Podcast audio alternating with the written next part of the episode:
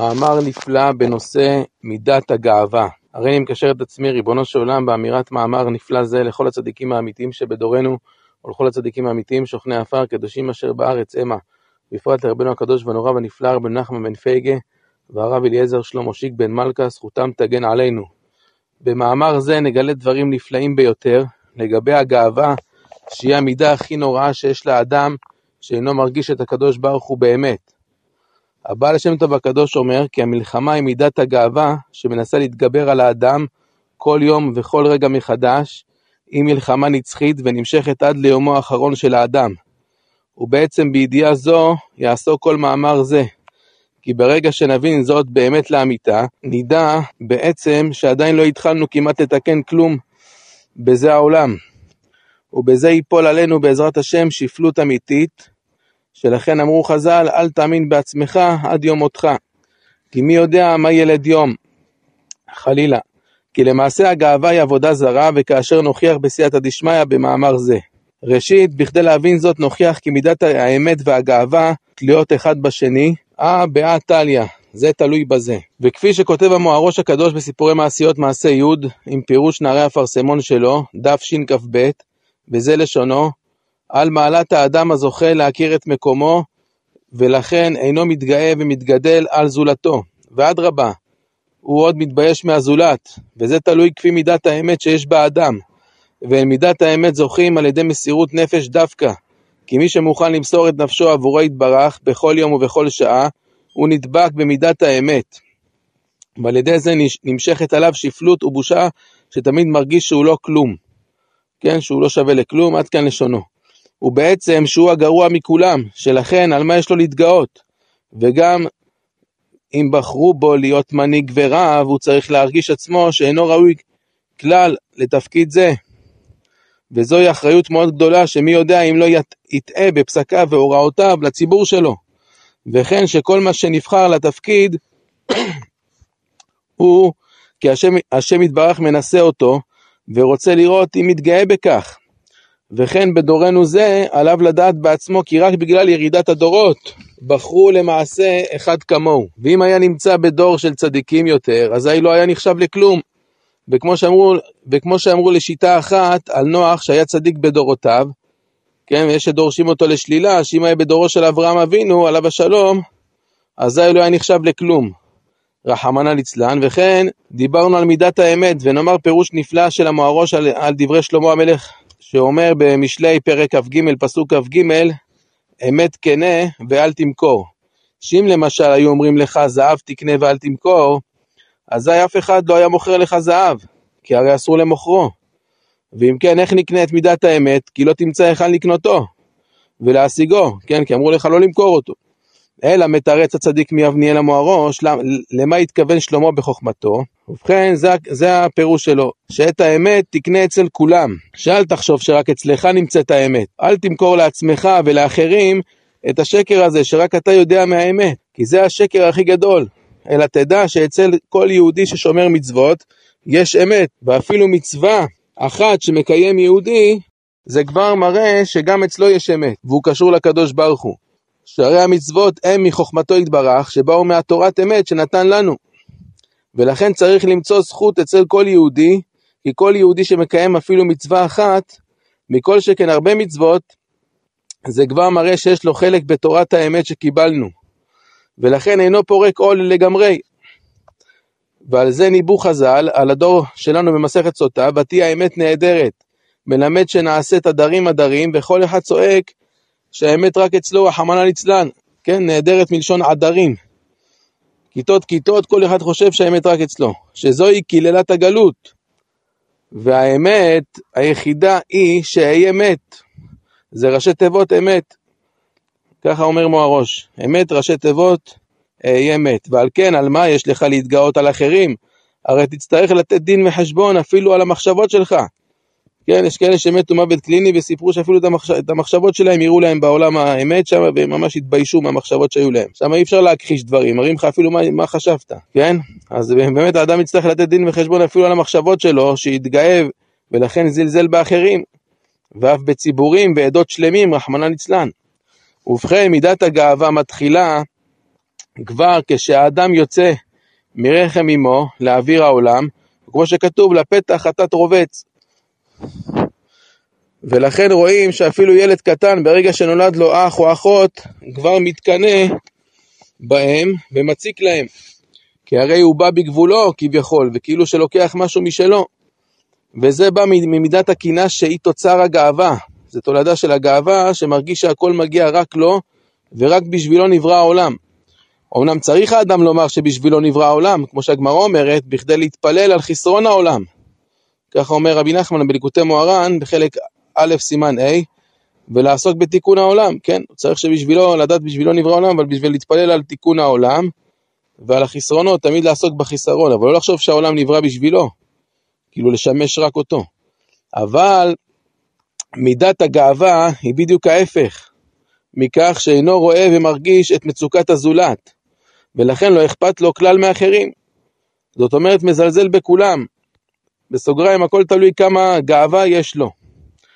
כן? ולכן עסוק רק במחשבות של הנאותיו וטובת עצמו. הוא אדם אינטרסנט, ואילו מה שעובר על הזולת זה ממנו והלאה, רחמנא ליצלן. רבי, נח, רבי נחמן אומר כי מי שסובל מגאווה ובעצם נמשך לחיצוניות, אזי הוא מסכן גדול, כי כבר לא יוכל לעשות כלום באופן טבעי. זאת אומרת, כשיתפלל יעשה תנועות משונות, כשיסתכלו עליו איך הוא אוכל, הוא ישחק אותה שאוכל בכוונות, כל מיני תנועות משונות. וכן אני מוסיף שההליכה שלו תהיה שונה בכל דבר שעושה. כי תמיד צריך להפגין את הרושם שלו על הסביבה, ואפילו כשלובש את החליפה והכובע שלו, כן? לפני התפילה רואים את זה, שהוא מתלבש בבית, תמיד שמי שלידו, הרי שבאותו רגע הוא למעשה עף, עף על עצמו במרכאות, ומרגיש שהוא מרכז תשומת הלב, כן? הוא כל כך מסכן, נפל בשיגעון גדלות, אז הוא כל פעם מרגיש שמסתכלים עליו. ולכן רוצה שכולם תמיד יביטו עליו כאילו נמצא באיזו הופעה, וישבחו אותו. ולכן נפגע מכל דבר בקלות, שחושב שלא מכבדים אותו מספיק. ולכן מקפיד על, מקפיד על הסובבים אותו, וצריכים כל הזמן רק לרצותו כמו איזה מלך, עריץ וחולה כבוד, רחמנא ליצלן.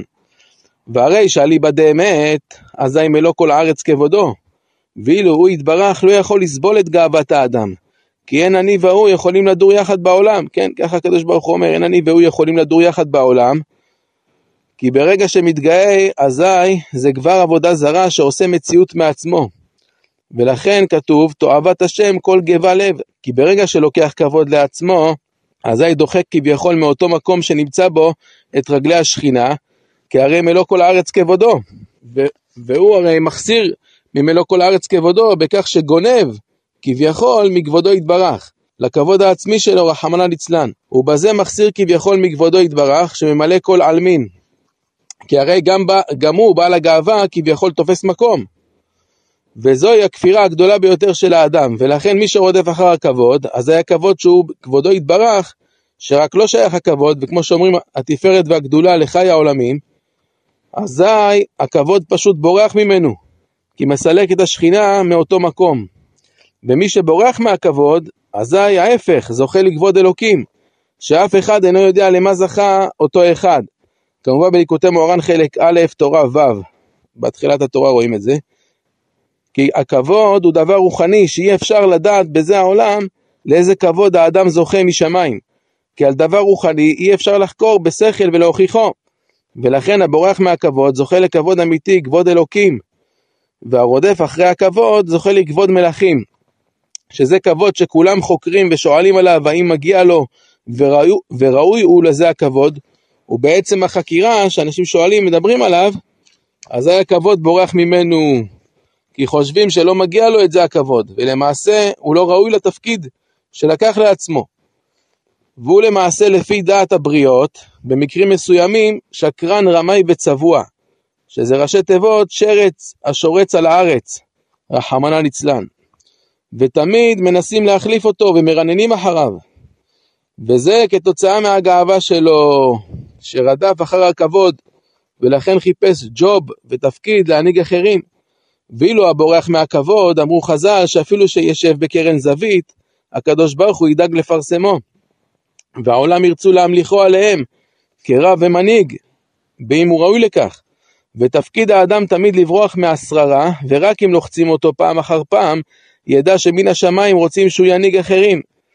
וכמעשה שהיה באי ג'רבה, כן, ככה הטוניסאים מספרים, שרצו הקהל לבחור רב עליהם, אבל אף אחד לא רצה לקבל את התפקיד. כי טען על רב אחר שהוא ראוי לתפקיד, וכן אותו אחד גם לא רצה, וחוזר חלילה.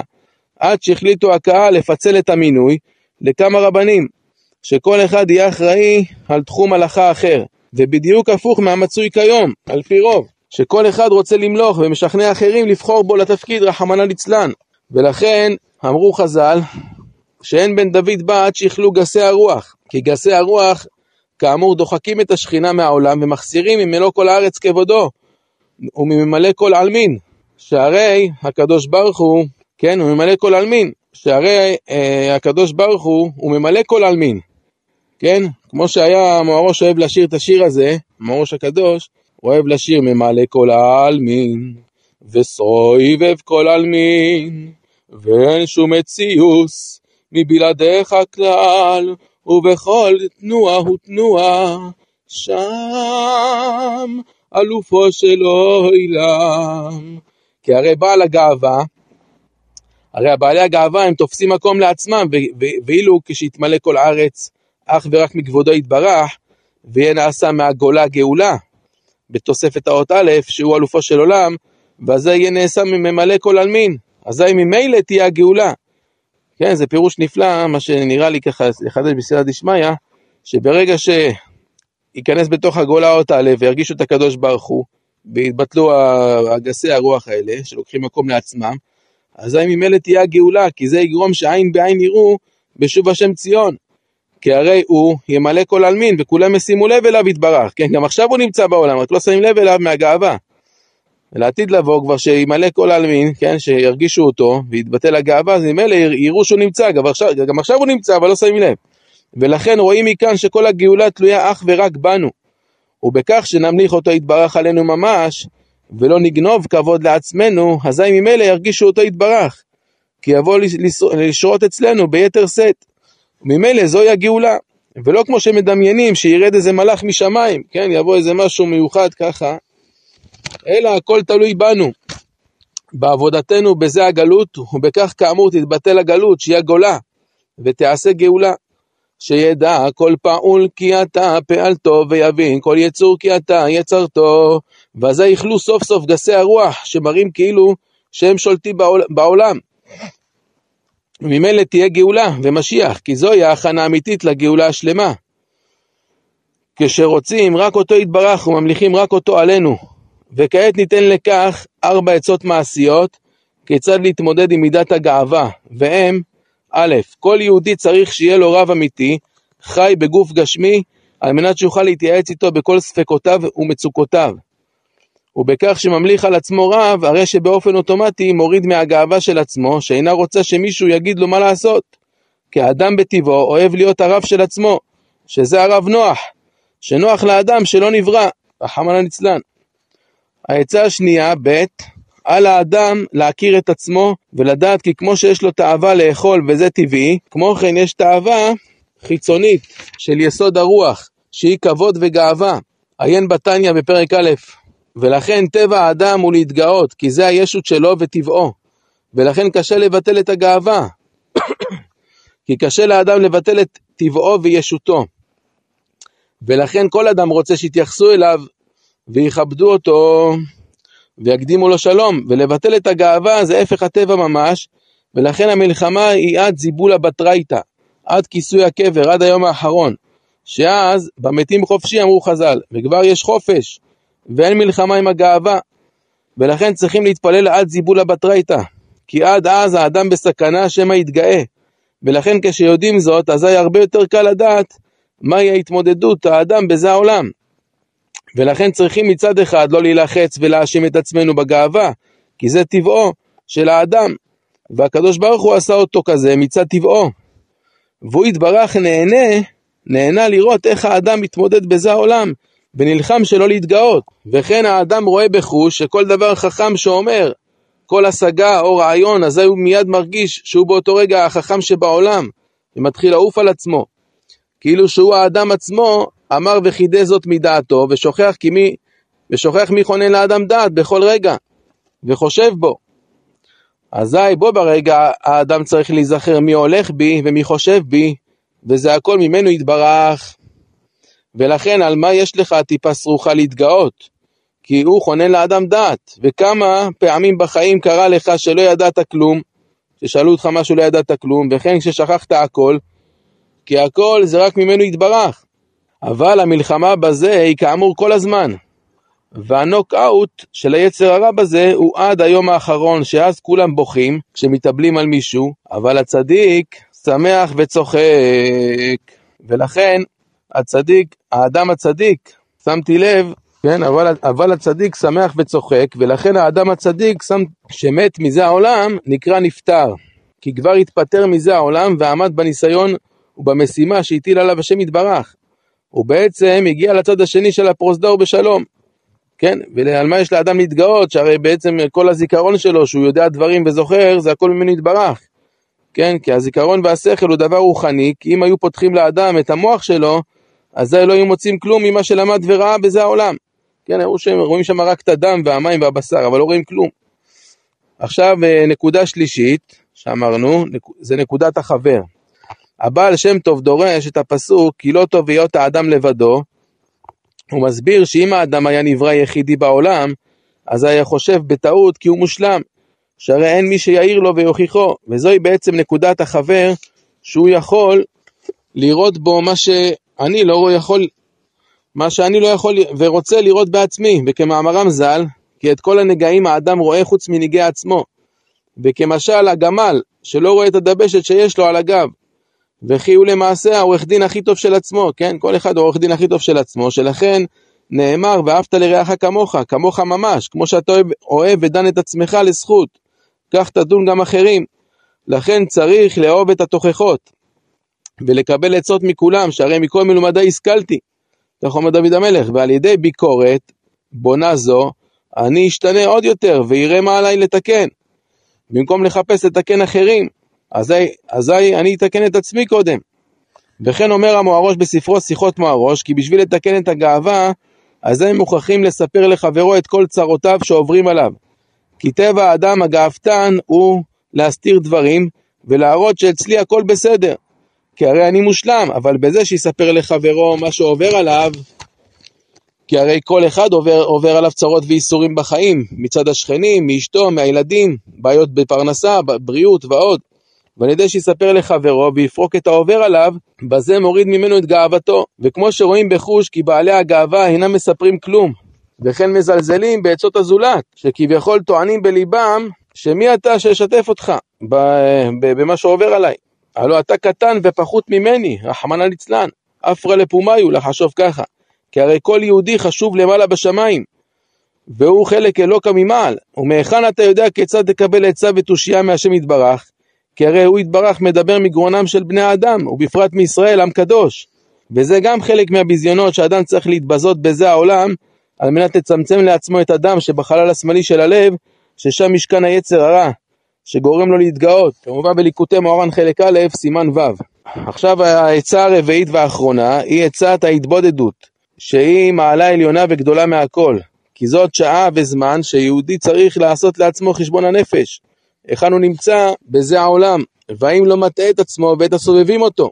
שעה שלב נשבר ונתקה, שיפול עליו קצת ענווה ושפלות, וירגיש כמה רחוק הוא באמת מהשם יתברך, הוא מתגעגע באמת אליו יתברך, ויתפלל הרבה שיפסיק לעשות מציאות מעצמו ולהרגיש את ישותו, אלא יתפלל תמיד להרגיש שאבא, רק אתה נושם בי, אבא, רק אתה הולך בי, אבא, רק אתה חושב בי ונותן לי שכל בכל רגע, בפועל ממש. ולכן על מה יש לי להתגאות? על הקול של אבא, שהוא חי העולמים.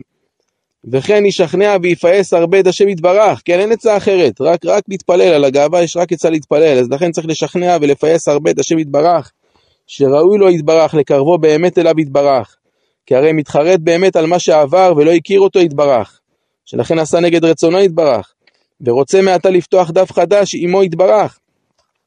ואף שהבטיח את זה כבר אלפי פעמים לקדוש ברוך הוא, אבל מה הוא יעשה מסכן? יתגבר עליו יצרו, כן? ומעתה רוצה להרגיש את עצמו אך ורק כעין נגדו יתברך. וכל עוד שמרגיש את האני שבו, אני עם האות א', אזי זה מביא עליו רק צרות וייסורים. שהתיבה אני, אומר המוארוס, זה ראשי תיבות אל נקמות השם, רחמנא ליצלן. כי אין אני, כן, כי אין אני כלל. כי הכל זה רק הוא יתברך, ולכן צריך להפוך את האני שבי לאותיות עין, שזה כלום. ולכן אז יהיה לו שפע רב, וכמו שכתוב בתהילים, מאין יבוא עזרי, שכל הסיוע שלי מאיתו יתברך יבוא כשאהיה עין באמת, ואבטל את האני שבי. ולכן כתיב, אומר שלמה המלך, והחוכמה מאין תימצא, שרק שהקדוש ברוך הוא יאב, נותן חוכמה לחכימין, למי שמבין שהוא בלעדיו יתברך כלום שבכלום. וזאת הייתה מעלת משה ואהרון. אומרת הגמרא בסנהדרין דף נ"ב עמוד א', שנדב ואביהו הולכים אחריהם, אחרי משה ואהרון, ואומרים מתי ימותו הזקנים הללו, ואנו ניקח שררה לציבור. ושואל מוהראש, איך ייתכן לומר כן על משה ואהרון, שנדמו לנדב ואביהו לסתם זקנים? שהרי כתוב על נדב ואביהו אחרי מותם בקרובי הקדש, שלמדו חז"ל שהם היו אנשים שקרובים אליו יתברך, אנשים גדולים. אלא מתרץ המוהרו שמרוב שמשה ואהרון ביטלו עצמם לגמרי, ולא הרגישו כלל את עצמם, לכן הם נעשו אנשים פנימיים בלבד, ההפך מאנשים חיצוניים, ולכן לא ראו עליהם כלום מבחוץ. ממש מפחיד, אתם שמים לב? עד כדי כך שאנשים גדולים, כנדב ואביהו, יכלו לטעות בהם ולחשוב כי מדובר באנשים פשוטים, שעבר זמנם, רחמנא ליצלן. עד כאן תמצית דבריו של המוהרוש, ולכן שילמו בחייהם, שהרי הגמרא ממשיכה ואומרת שיצא בת קול, ברגע שהם אמרו את זה, מתי אמרו הזקנים הללו, יצא בת קול, ואמרה נראה מי קובר את מי. יש סייחים שמתו לפני אביהם. סייחים הם סוסים צעירים, שלכן רחמנא ליצלן, הם גרמו את הקללה לעצמם. כי לא זכו להתבטל למשה ואהרון.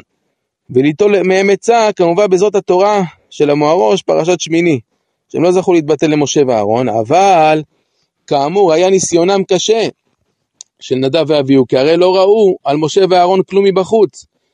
איזה פחד פחדים, יכול לעבור היום ברחוב אדם זקן או פשוט, ואף אחד לא ידע לאיזה דרגה הוא זכה. השם יתברך יזכנו להתבטל לצדיקים האמיתיים בשלמות, להתבודד ולבקש הרבה ממנו יתברך עד ליום מותנו, כי אין לנו כלל על מה להתגאות, כי הוא עשנו ולא אנחנו. אבא, תרחם עלינו וזכנו לבטל את כל ישותנו מעתה ועד עולם, אמן סלע. תם, תם ונשלם, תודה אבא. אין כמוך בעולם, תתה זיסר, אבא מתוק. מאמר נפלא זה יהיה לעילוי נשמת כל החיילים שנפלו במלחמת חרבות ברזל, ולהצלחתם של החיילים החיים. כן, כל מי שנפטר על קידוש השם יהיה לעילוי נשמתו, ולרפואת כל הפצועים. והשבת החטופים במהרה בימינו, אמן סלע, תם ונשלם, משתבח המלך.